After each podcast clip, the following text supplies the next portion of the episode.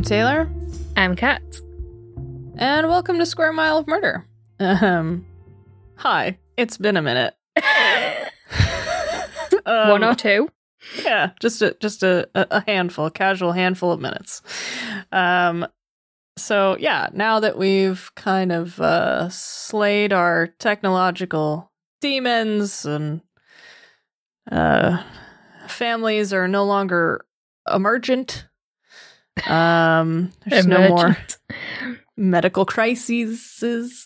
We can Uh, hope at least. Yeah, for now, for for a couple days. Mm. um, we Although I, I'm quite impressed. We did manage to time both of us having family emergencies at the same time.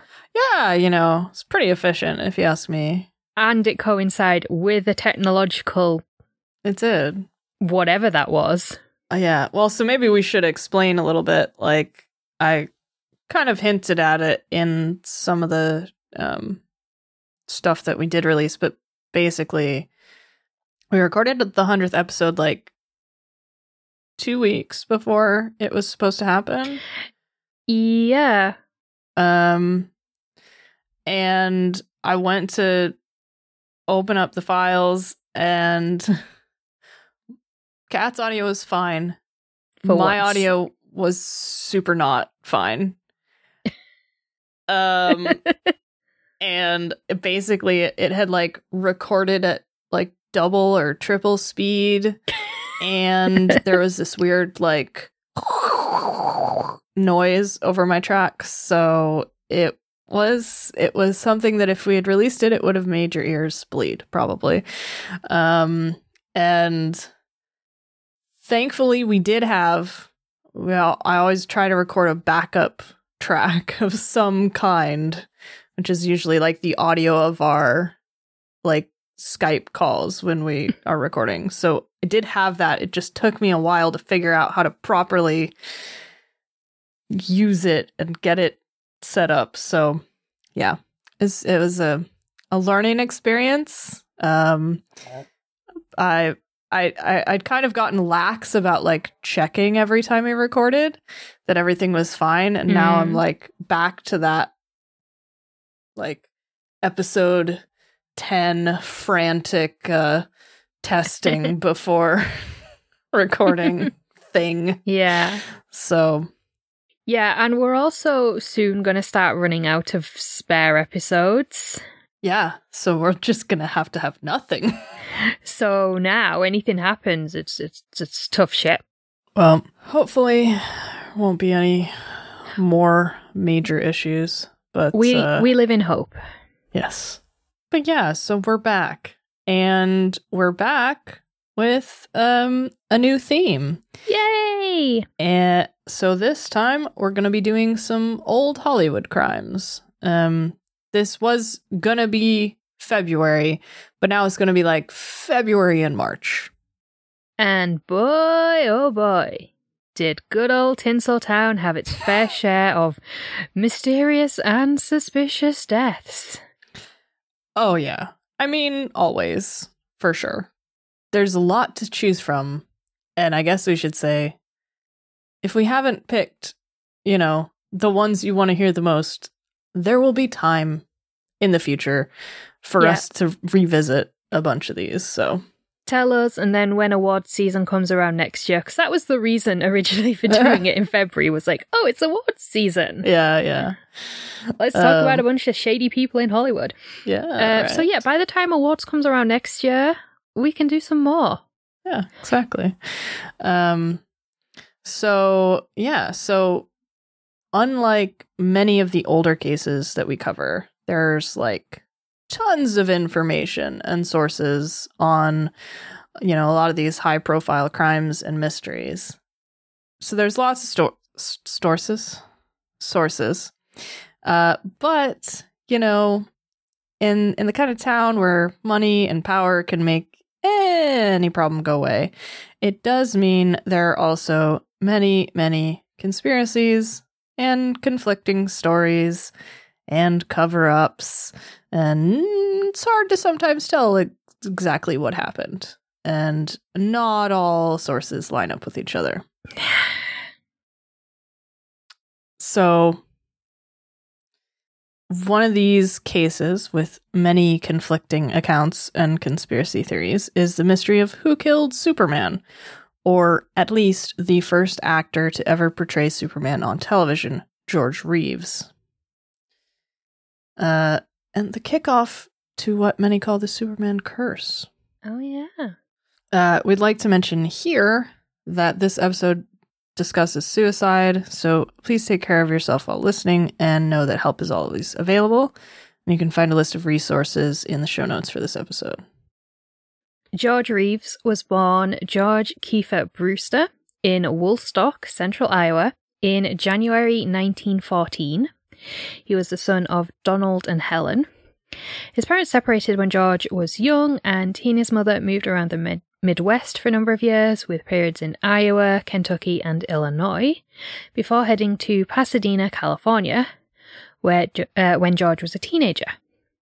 He began his acting career as a teenager, studying and performing on stage at the Pasadena Junior College before going on to, going on to perform at the Pasadena Playhouse, but he would soon move to the big screen. Uh, George Reeves began his film career in 1939 with Gone with the Wind, Mm. uh, where he played the role of Stuart Tarleton. Uh, but he was one of Scarlett O'Hara's suitors, although he is wrongly credited as Brent Tarleton, who was actually played by Fred Crane.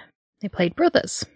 Uh, between filming beginning in January and the film being released in December 1939, George Reeves uh, returned to the Pasadena Playhouse, was snapped up by Warner Brothers, and appeared in four films, making Gone with the Wind his first film role, but fifth release.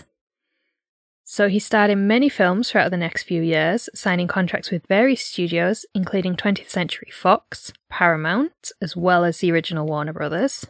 Um, he even acted alongside future President Ronald Reagan in Smashing the Money Ring and Knute Rockne All American. But in 1942, something happened to change the course of his life and career. So in 1942, George Reeves was cast in the war film So Proudly We Hail.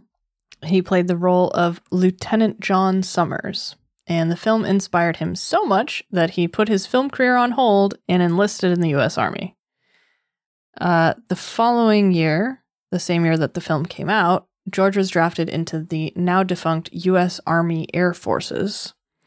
Uh, he also performed in the U.S. Army Air Force's Broadway show Winged Victory, and at one point was transferred to the first motion picture unit to make training films. I have to say, how Hollywood relates to like the military and the Second World War is fascinating to me Mm. because it's all so like out there. Yeah. Oh, when I was kind of reading about this, I was thinking like making training films. I was like, well, of course, the forces are going to have like some kind of production Yeah. unit, Yeah. but you don't really think about it, do you? No. Uh, so after being discharged from the army at the end of the war, George returned to Hollywood, but he struggled to restart his film career uh, as Hollywood's golden age studio system began to slow down. He struggled to find many studio roles and ended up taking on a combination of low budget films and other jobs to make ends meet. In 1949, he separated from his wife, Ellanora Needles, after nine years of marriage, and their divorce was finalized the following year. Uh, After separating from his wife, he moved to New York City for two years, where he found work in the emerging television industry. And when he returned to Hollywood in 1951, George Reeves was offered the role of Superman in the series Adventures of Superman, which was the first live action adaptation of Superman for television. Reeves was reportedly skeptical about taking a role on television uh, because it was still an emerging industry and not as established as cinema, and certainly not uh, every home had a television like most do now. Now, although these days there's less stigma or sort of we we don't know how to phrase this, but basically yeah, like I think the nearest we got was maybe stigma or social stigma. Yeah, like I think it was sometime yeah, is like it's not a big deal now for serious film actors to go do t- TV. You know, which is thanks in part to like big budget shows like Game of Thrones, you know, multi-million dollar per episode kind of thing and streaming services um like you can go do TV and then go do movies and it's not a big deal. Yeah. But for a long time it was a big deal. Mm. and moving from cinema to television was pretty much a one-way street and it was seen as like your career is over. Yeah. Do you remember when we were doing our masters? I remember one of our first television lectures with Lisa. Mhm. Uh, she was talking about how I think it was actually Kevin Spacey when he started doing how um House of Cards. Yeah. Yeah, how like he was very vocal about how it's just content. It's not film and it's not Yeah. television when it's on streaming. It's all content. Yes. And that part of that was because of like there is or until the last few years, Yeah. sort of like the early days of streaming, there was still that kind of like stigma, for lack of a better word, around moving from film into television and whether you can go between the two successfully. Yeah. Yeah, no, I think what's really interesting, like, even when we were younger, it was still very much a you had movie stars and you had television actors, and never Yeah. the twain shall meet. Like, Yeah. you would I'm- never see Kate Winslet on TV, except now she's just done a TV show. And, like, yeah. it's so. and you would never see a soap star go In a into a big budget film, yet it happened. yeah the whole the whole system has changed so much it's just really interesting i find i mean obviously we have degrees in this shit so i find this stuff really interesting Yeah. but uh, But regardless of his own and others' concerns about the television industry and how it would affect his career, George Reeves took the plunge and in 1951 he starred in the B movie Superman and the Mole Men, which i love which was intended not just as a B movie, which were low budget films that ran during the second half of a double feature, but also as kind of a backdoor pilot and promotion for the upcoming TV series. it's pretty smart Yeah. The television show was a success and it made George Reeves a household name and face. But it did not make him rich. Unlike today, where being cast as the lead in like a DC or Marvel Comics adaptation would mean you're pretty much financially set for life. Back in the early days of television, you weren't paid much more than the average working class income. Not only that, but contracts for Reeves and his co stars were incredibly restrictive because of this old studio system, yeah. which made it incredibly difficult for the actors to find other jobs in between filming Superman.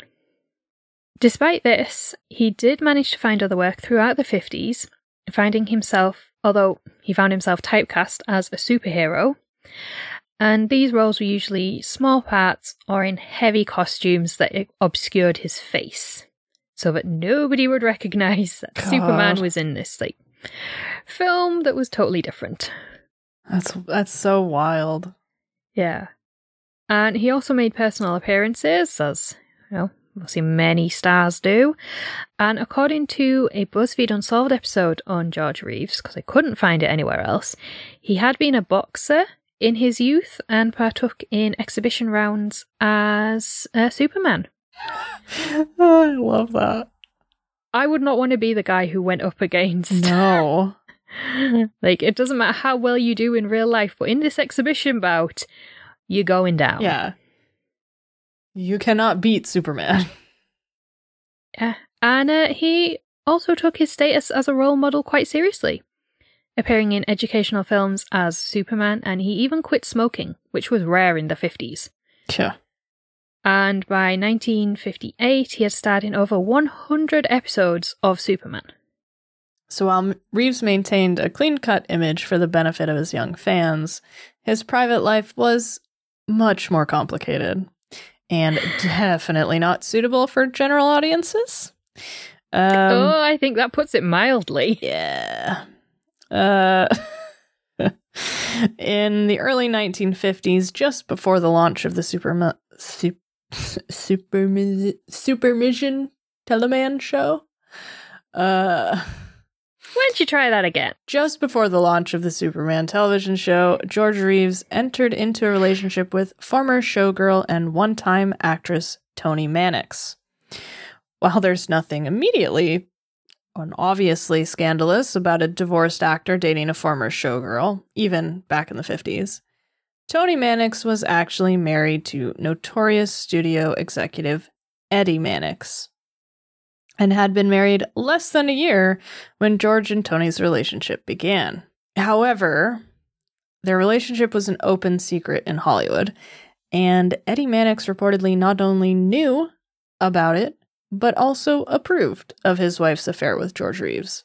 Uh, because, wouldn't you know it, he was also having an affair, which was another one of Hollywood's open secrets. It's just like layers I, here, guys. Like, I mean, at least like it's an open marriage and they're both happy. Yeah, right? Oh my god, your video's back in sync. oh, praise the Lord. um so yeah, apparently uh the married couple would even holiday together with George Reeves and uh Mannix's mistress and the four of them are all good friends. Which is so weird. So fucked. But it's fine. You know, different strokes for different folks. I mean, like I, I guess if if it's and a lot of these marriages in Hollywood were kind of arranged by the studios too. So yeah. I kind of get it, but also like thinking about it now, it's sort of like that's weird, mm. guys. but still. Um uh, the relationship lasted until 1958 when Reeves began dating socialite Leonora Lemmon from New York. And the couple planned to marry in the summer of 1959. Uh, by this time, the Superman TV show had ended, and George Reeves had begun to suffer financially because during his time on the show, many of his expenses, including his car, home, and clothes, had been paid for by Toni Mannix. But now that their relationship and the TV show had ended, um, and along with his struggle to find work because everyone just saw him as Superman, his money was running out quite quickly. He had previously written a pilot for his own television show called Port of Entry, but failed to secure funding. And similarly, in 1958, he had hoped to direct a science fiction film written by a friend from the Pasadena Playhouse, but once again, he failed to secure funding for the project and it was shelved. In 1959, now aged 45, George Reeves was eager to move away from his role as Superman. And there are reports that he was being considered for a role in Alfred Hitchcock's upcoming film Psycho. But that was not a sure thing.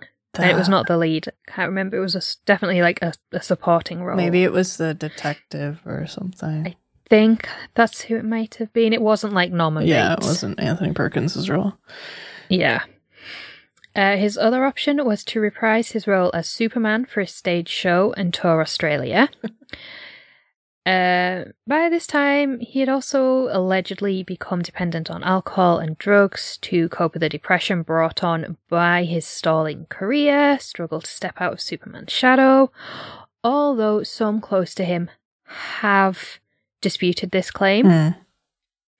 Uh, similar, similarly, some close to him, including his mother, allegedly said that claims of financial issues and, you know, a career essentially in free fall were greatly exaggerated following his death in June 1959.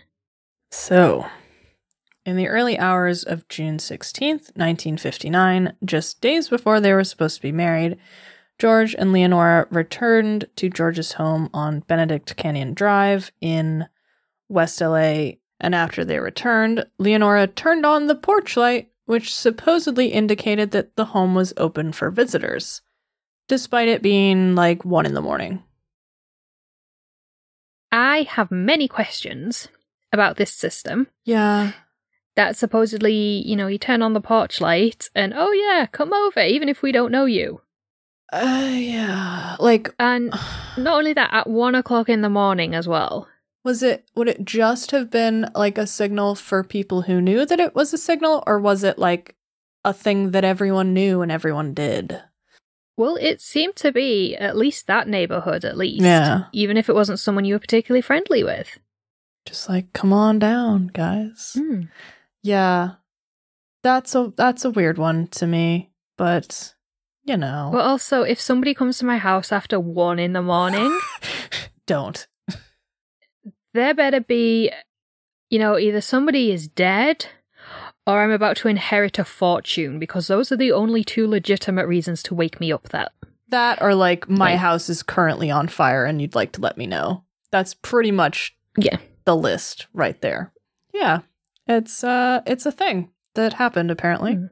on Benedict Canyon back in the 50s. So, who knows.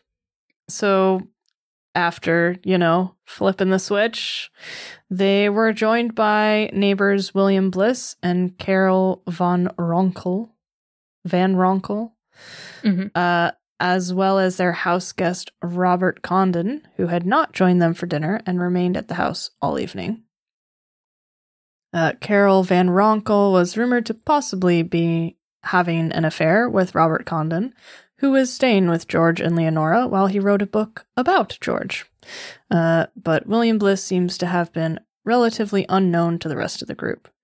He just swung by for drinks when the porch light was turned on, as you do. Uh, but George wasn't really in the mood for a party and threatened to throw their guests out, which I get because it was 1 a.m.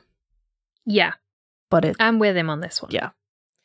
Uh, but he soon apologized for his bad mood, uh, but was also still irritated by the presence of other people in his home.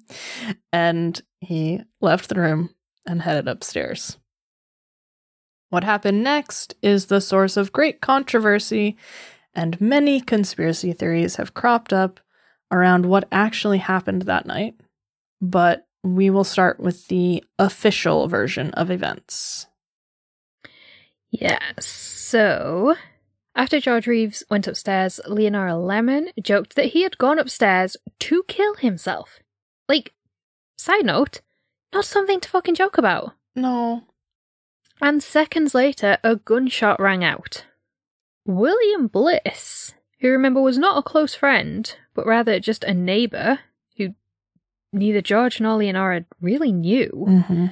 went upstairs and discovered George Reeves dead and naked in one of the bedrooms. Now, I do get that why he would be the one to go and look because he is just an acquaintance. Yeah, like He's- there's lower Like, I- stakes for him, I guess. I could get why he would maybe be like, okay, yeah, I'll, go and I'll go see. check. Yeah. Um, he had a gunshot wound to his right temple and was found laid back on the bed with his feet on the ground, as though he'd been sitting down and then fallen backwards after the shot was fired. A 9mm Luger was found at his feet, and a bullet casing was found beneath his body, but the bullet itself was lodged in the ceiling above his body. The bullet's gone through his right temple, up into the ceiling, and he's fallen backwards, not forwards. Yeah. Just just something to think about. Now, two other bullets were later found in the wooden floor, but Leonora Lemmon explained that away as she had tested the gun a few days earlier, and witnesses all reported hearing only the one gunshot. I always test my gun in my bedroom. Yeah. I totally don't go out into the backyard and shoot tin cans or anything. Or like literally anything else. Like, Mm. I, mm, yeah. Okay. Officially, George Reeves was ruled to have taken his own life and died from a self inflicted gunshot wound. However, this is where the controversy arises. Yeah. Many who knew George Reeves said that he wasn't depressed and wouldn't take his own life.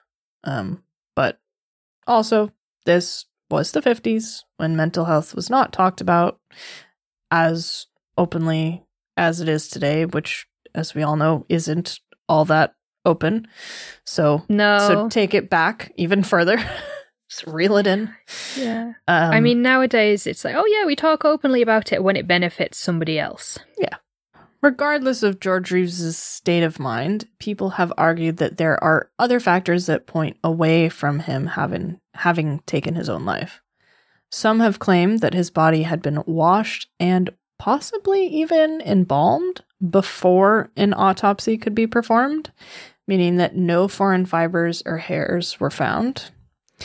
Um, had George Reeves, Reeves taken his own life, there would have been gunshot residue on his hands but because his body had been cleaned, the residue was, in theory, washed away. But on the other hand, if he had been murdered, there would be no gunshot residue on his hands, and an autopsy would have figured that out. So some believed that he was murdered, um, and that his body was washed to solve the issue of there being no gunshot residue. But Yeah. if he was murdered, who would have had the motive to kill him? Some believe that someone had lain in wait for George Reeves and murdered him when he entered the room. However, an article from The Guardian in 2006 actually noted that the bedroom was windowless. To which I say A. Code violation. B. That just sounds terrible. Although, part of me is kind of like, you would get a good night's sleep, you would, it'd be dark. That's true. but then you'd have no idea what the weather was like. You'd have no natural waking up light. Yeah. It's just, there's just so many issues. Yeah. Like It's fine if you're on like a mini cruise to Amsterdam. yeah. But like I I I have questions for this architect, you know? Yeah, not for not for your whole life, not your main bedroom. No, definitely not. But a lot has been made about this, and some point out that an assassin would have had to pass William Bliss on the stairs as they left the house. But also, like, there were other bedrooms, so we could have like yeah. killed him, gone into another room, and then fled out of a window. Yeah. Um, but William Bliss was not known. Mm. Mm. Spooky Mm. conspiracy vibes. Mm. Um, others have pointed towards Leonora Lemmon and her alleged extreme mood swings and tempers. and a version of events claims that she went upstairs with George before the shot rang out and then ordered the guests to tell the police that she was that he was alone and that William Bliss was the one who found the body. But these claims are all unsubstantiated and were actually made by Fred Crane, who was his co star in Gone with the Wind, Hmm. who wasn't there that night. Um, so, but yeah, these, these claims are all unsubstantiated. And if it wasn't Leonora Lemmon who killed George Reeves and he didn't take his own life, who was responsible? Well, other than the vague suggestion that someone was waiting for George in the room or that Leonora Lemmon was the killer, the only real suspects are Eddie and Toni Mannix. yeah. So, remember how we said that Eddie Mannix was a notorious film producer? Well, producer might have been his official title, but he was also known to most in Hollywood as a fixer for MGM Studio and its founder, Louis B. Mayer. Uh, Interestingly, George Reeves was never in con- under contract for MGM. Yeah, that's that's what I was gonna say. Like, Of like you had five majors and three, five big, three little. yeah, He was on for half of them, yeah, but never, Never MGM. MGM. Even though he was dating the wife of the fixer. and apparently everyone, was Everyone cool. with was that. cool. So uh, go figure. um, now Mannix reportedly grew up with the likes of Bugsy Siegel and had many criminal contacts, including the mob, East and West Coast mob, all the mobs, all of them. Yeah. I mean, the East Coast was bad enough, but you got the West Coast as well. I mean, probably down in New Orleans. Get them all in there. Maybe even Chicago. Oh, sure. Uh, now, Bugsy Siegel, if you don't know, was a big player in the New York organized crime business Yeah. and was closely affiliate- affiliated with the five families of the New York Mafia, although he himself could not be a made man because he was Jewish and he was not Sicilian. Yeah. Um, but he was him and um, Meyer Lansky. They were Mhm. both Jewish, so they couldn't technically be part of the the mob, but they were They were part of the mob. D- yeah, they, they were in the mob. Um, Bugsy Siegel was also one of the driving forces behind the Flamingo Hotel, which was one of, if not the first hotel in Las Vegas. Yeah. because uh, gambling and prostitution was legal in Nevada, Oh, sure is. and someone had to take advantage of it. Got to do it. It's uh, that is the prime place for Yeah, for a mob type organization. and he himself suffered a very mysterious Yes. death. Yes. Well, it's not mysterious. He was shot in the head. I mean, yeah. The question arises around who did it. Yeah, there's that. I mean, I mean, it's an occupational hazard of being in the mob. yeah. It's not not an uncommon way to die when you're running with those Mm. types. Um so yeah, in his role as a fixer, Mannix uh, reportedly had covered up all kinds of scandals, including extramarital affairs, abortions, even sexual assault allegations against some of the studio's stars, and supposedly he had the connections to make people and problems disappear or, you know, drop dead. Um or possibly both. Yeah. Uh Jimmy Hoffa yeah. disappeared, and I think it's fair to say probably died the same day. Pro yeah, probably. I'd say so. Uh, now, although Mannix had been supportive of Toni's relationship with George Reeves, he was said to be angry when the relationship ended. This is all so backwards. Yeah. Just you just gotta roll with it. Uh, now, Toni was heartbroken by the separation and Reeves's new relationship with Leonora Lemmon. So Eddie took revenge on George for breaking his wife's heart. In the months leading up to his death, George Reeves had also suffered a number of accidents, including a suspicious car accident where his brake fluid had been drained. Uh, side note Eddie Mannix's first wife, uh, Bernice, had died in a car accident in 1937. And some believed that Mannix was actually responsible for her death because he was a good Catholic who didn't believe in divorce, and Bernice wanted out of the marriage. Such a good Catholic. Yeah. Again, all allegations. Nobody knows for sure, and Bernice's death was officially ruled an accident. Hmm. yeah. Hmm. Interesting. Yeah. Yeah. Uh, so the biggest supporter of the idea that George Reeves had been murdered was Toni Mannix, who rang up Phyllis Coates just hours after his death, claiming that he had been murdered. Uh, Phyllis Coates played Lois Lane opposite George Reeves in The Adventures of Superman, and they had remained friends after the show ended. I'm going to read that sentence again. They had remained You finished early. Yeah. they had remained they had remained friends after the show ended. Although the other suspect in conspiracies, oh my god, Con- conspiracy Conspiracy theories. Um, Although the other suspect in conspiracy theories about George Reeves's death is Toni herself, with some suggesting that she had used her husband's criminal contacts to have George killed as revenge for leaving her. She had previously stolen his pet dog just to hurt him. It hurt George, not the dog. Yeah, not the dog. The dog was fine as far as we know. Yeah. Let's hope.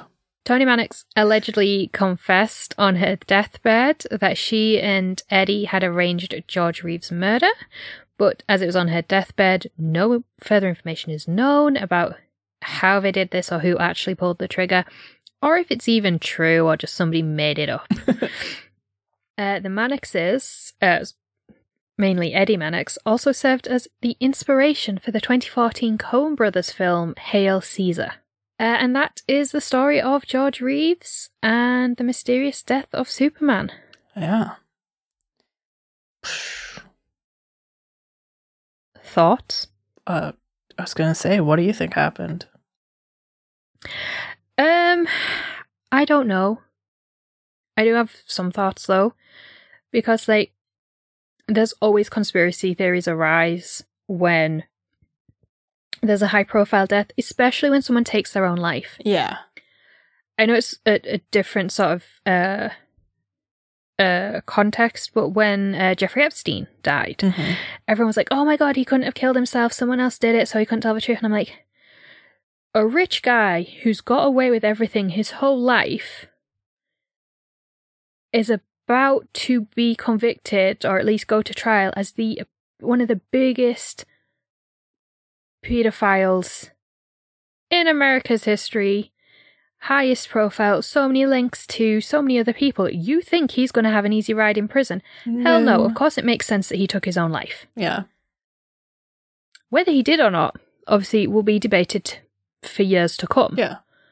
But everyone was so, like, nobody was willing to accept that he would take his own life. It's like, really? You don't think he could take his own life? Given what was about to happen to him? Yeah. So it, and I'm like any any high profile death. There's so many conspiracy theories. Princess Diana, Yeah. um, you know, Marilyn Monroe, Mm-hmm. similar time period. You know, all. So I don't know what happens. I think it's. You know, I don't know a lot about bullet trajectory, but I find it strange that the bullet is in the ceiling, but the shot went through his head and he felt like Yeah. that confuses me. Like, because I would have thought for the bullet to go upwards, he would have ended up falling forwards, or at least to the side and not flat on his back. Yeah. Um, but again, people look for conspiracy theories where none exist, Yeah, For sure. and they look for cover ups where none exist. I should say. So I don't really know. Yeah. What do you think?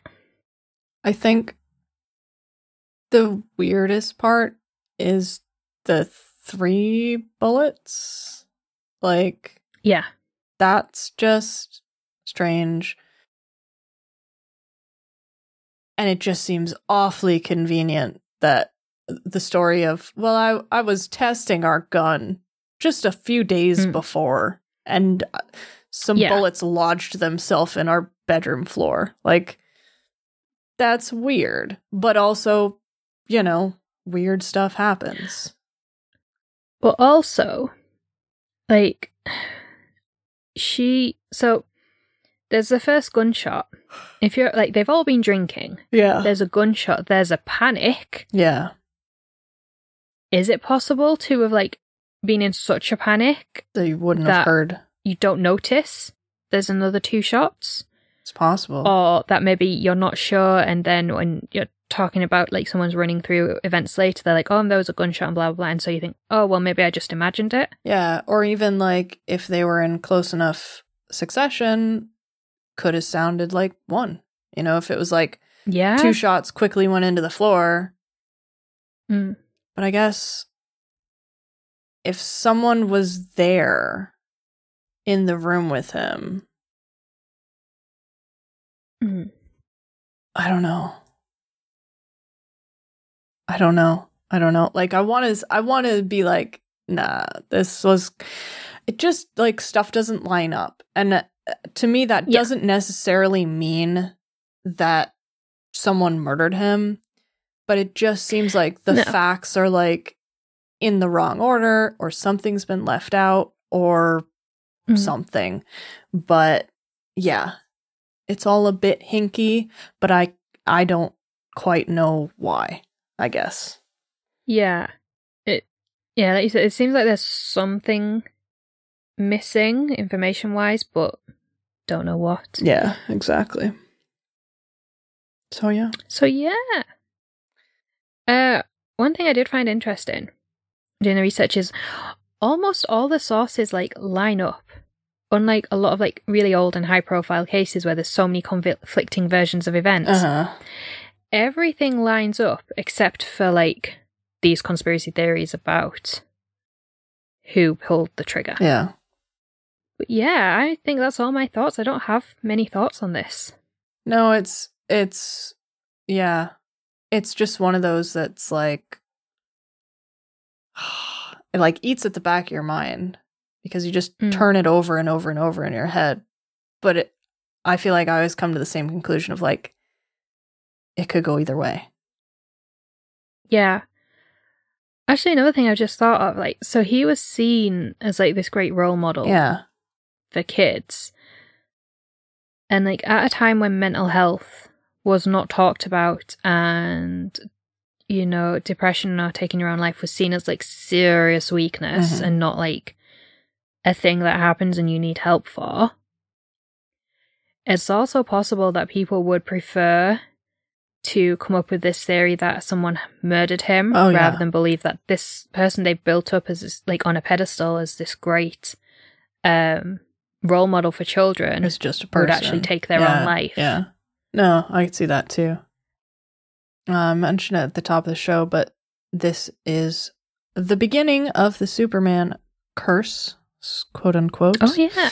Um, which is kind of, you know, it held a lot of water up until about 2010 or something, I'd say. But since then, there have been a lot more people involved in Superman productions that have not mysteriously died or gotten in terrible accidents. But I guess we Hmm. should do a quick rundown. But basically, the big ones are George Reeves, Yeah. mysterious death. Christopher Reeve, no relation, who uh, Yeah. who played Superman in the films in like the seventies and eighties. so I've got the Wikipedia page for the Superman Um, Yeah. up. So Christopher Reeve portrayed him in four theatrical films from 1978 to 1987. Yeah. And he was paralyzed in a horseback riding accident in 1995 and died nine years later from heart failure at the age of 52. yes, yeah. Um, so Kirk Alyn was another actor who played Superman in some low budget films in the forties, but couldn't find work because everyone saw him as Superman. Mhm. Um, So is he a voice actor then? Says low budget serials. Oh, maybe it was um He Kirk Alyn was an American actor best known for being the first actor to play DC Comics character Superman in live action oh for the 1948 movie serial. okay So it was film serial rather than a TV yeah series. I was getting confused because I was thinking, George, I thought George Reeves was the first one, yeah but he was the first on television. yeah Lee Quigley played Superman as a baby in the 1978 film. He died in 91 at the age of 14 from solvent abuse. yeah That's not nice. No. Huh? Then we have George Reeves, Christopher Reeve, um, other alleged victims, Marlon Brando. yeah. He played. So he played Jor El in the 1978 film, which is Superman's father. I am not very well versed on the Superman universe, so Jor El is Superman's biological father from Krypton. Um, So he's cited for the misfortune he suffered in his private life, uh, such as his son shooting his half sister's boyfriend in 1990 and a five year imprisonment. Uh, his own admission in court that he failed his son and daughter. His daughter took her own life in 95, and he then became a recluse. Yeah. Um, and yeah, there's like a, a handful of other things here. The one I found really interesting was Jerry Siegel and Joe Shuster created Superman, the comics, Mm. and they sold it to DC Comics for like a very small amount of money compared to what it would go on to make. And basically, um, Siegel basically lived in destitution for most of his life until DC threw them both a bone and gave them a um like Mm. a monthly pension or yearly pension or something. yeah. But uh oh, and then another one that we know all about. yeah. It's uh good old Allison Mack who played Mm. a character in Smallville, the the Superman TV show from the WB in like the early 2000s. yeah. Listen to episode Yeah. 71? Oh, yeah, good. I had no idea what number it was. Uh, Uh, basically, the cult episodes. Yes. Just go through them. uh ne- NXIVM is the main one she features in, but uh yeah, it's um it's not great. But No. Yeah, I just think it's interesting, uh, which like it's kind of to me the Superman curse is kind of like the Kennedy curse.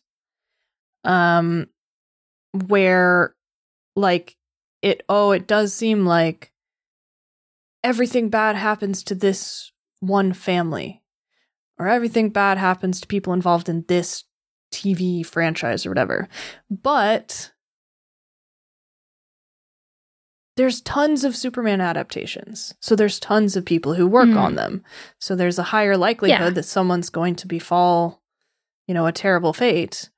Just like there are tons of Kennedys. So, so Also, the, like statistically, the Kennedys were in bed with the mob. I mean, yeah, that significantly reduces your life expectancy. the Kennedys were in bed with everyone.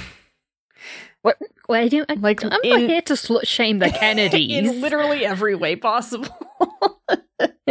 but like I mean the fact the fact of their associations and the fact that there are just buckets of Kennedys. They are the world Yeah. is lousy with them. They are everywhere. And so Hmm. you have that many people and they're in the public eye you're going to notice more bad things happening to this one subset of people as is the Yeah. same with the superman thing so like i don't know yeah, and it's like loads of uh, horror films as well. yeah Like, oh, horror films are cursed because a bunch of people died. Well, people die. Yeah. It's a really sad fact of life. And so, uh, Brandon Lee yep was shot with a real gun instead of a prop gun on the set of The Crow. Crow. and someone else on who worked on The Crow also died, and someone who worked on The Exorcist died mysteriously. Mhm. You know, but like That the seventies and eighties, well, sixties, seventies, and eighties, there were so many horror films being made. yeah some of them truly shocking. you know, but there's like an abundance of like Superman adaptations and other comic book adaptations. There's so many of them. yeah If you want to like look at it, want to put your tin hat on and look at it like that, of course Yeah, you can- you're going to see connections everywhere because that happens. Yeah like if you're looking for the die. connections you'll find them Yeah, it, it's like confirmation bias. Yeah. If you're looking for it, of course you're going to find it. but also conspiracies so I mean, I love a good conspiracy, but I don't believe in like the Superman No. curse or whatever. like kind of like it's uh, you know a series of unfortunate coincidences. Hmm. But I don't think there's Um, anything else to it. nah. So yeah. Um Let us know what you think Yeah. happened. please do. Um and if you know if you happen to attend Toni Mannix's deathbed confession, let us know what she said. I want to know. Yeah. um, and uh, once you've done that, once you've relayed that information to us, uh, if you like the show, you should go rate and review us on your podcast app, especially if you're on Apple Podcasts. And you should subscribe so you never miss a new episode, whether it be Florida Man or Old Hollywood. Yeah. um, We we cover everything. we got it all, really, guys. Mm. Um, or six, no, 16th century witches, 15th century witches. I forget. 12th century 12th century? witches. Old witches, basically. Um, Mhm. so yeah, you should do that. And if you want to get some Square Mile merch, um, we have some new merch designs on Yay. some some some products and and you can buy them and and wear them on your person or hold them in your hand. Um so if you want to take a look at those there's a link in our show notes and on our website or you can go to squaremileofmurder.store so check them out And if you would like to help us cover the costs of making the podcast and help us invest in the future of the show, create our production company, go on our trip to the Espionage Museum in Berlin, go to Bletchley Park, what have I missed? We have lots like of literally plans we need money for. Uh, you can join our Patreon page. Uh, tiers start at just £1 per month. Every patron gets regular episodes a day early, a shout out on the show, priority case requests, and a lifetime discount on merch. And that's just for £1 a month. As the tiers go up, you get even more, including bonus episodes and exclusive merch that you can't buy anywhere. So check all that out at patreon.com forward slash square mile of murder. Links are in all the usual places. yeah um and we And, will be uh, back with more old hollywood shenanigans So uh, we'll see you then. yeah thanks for listening bye. Bye.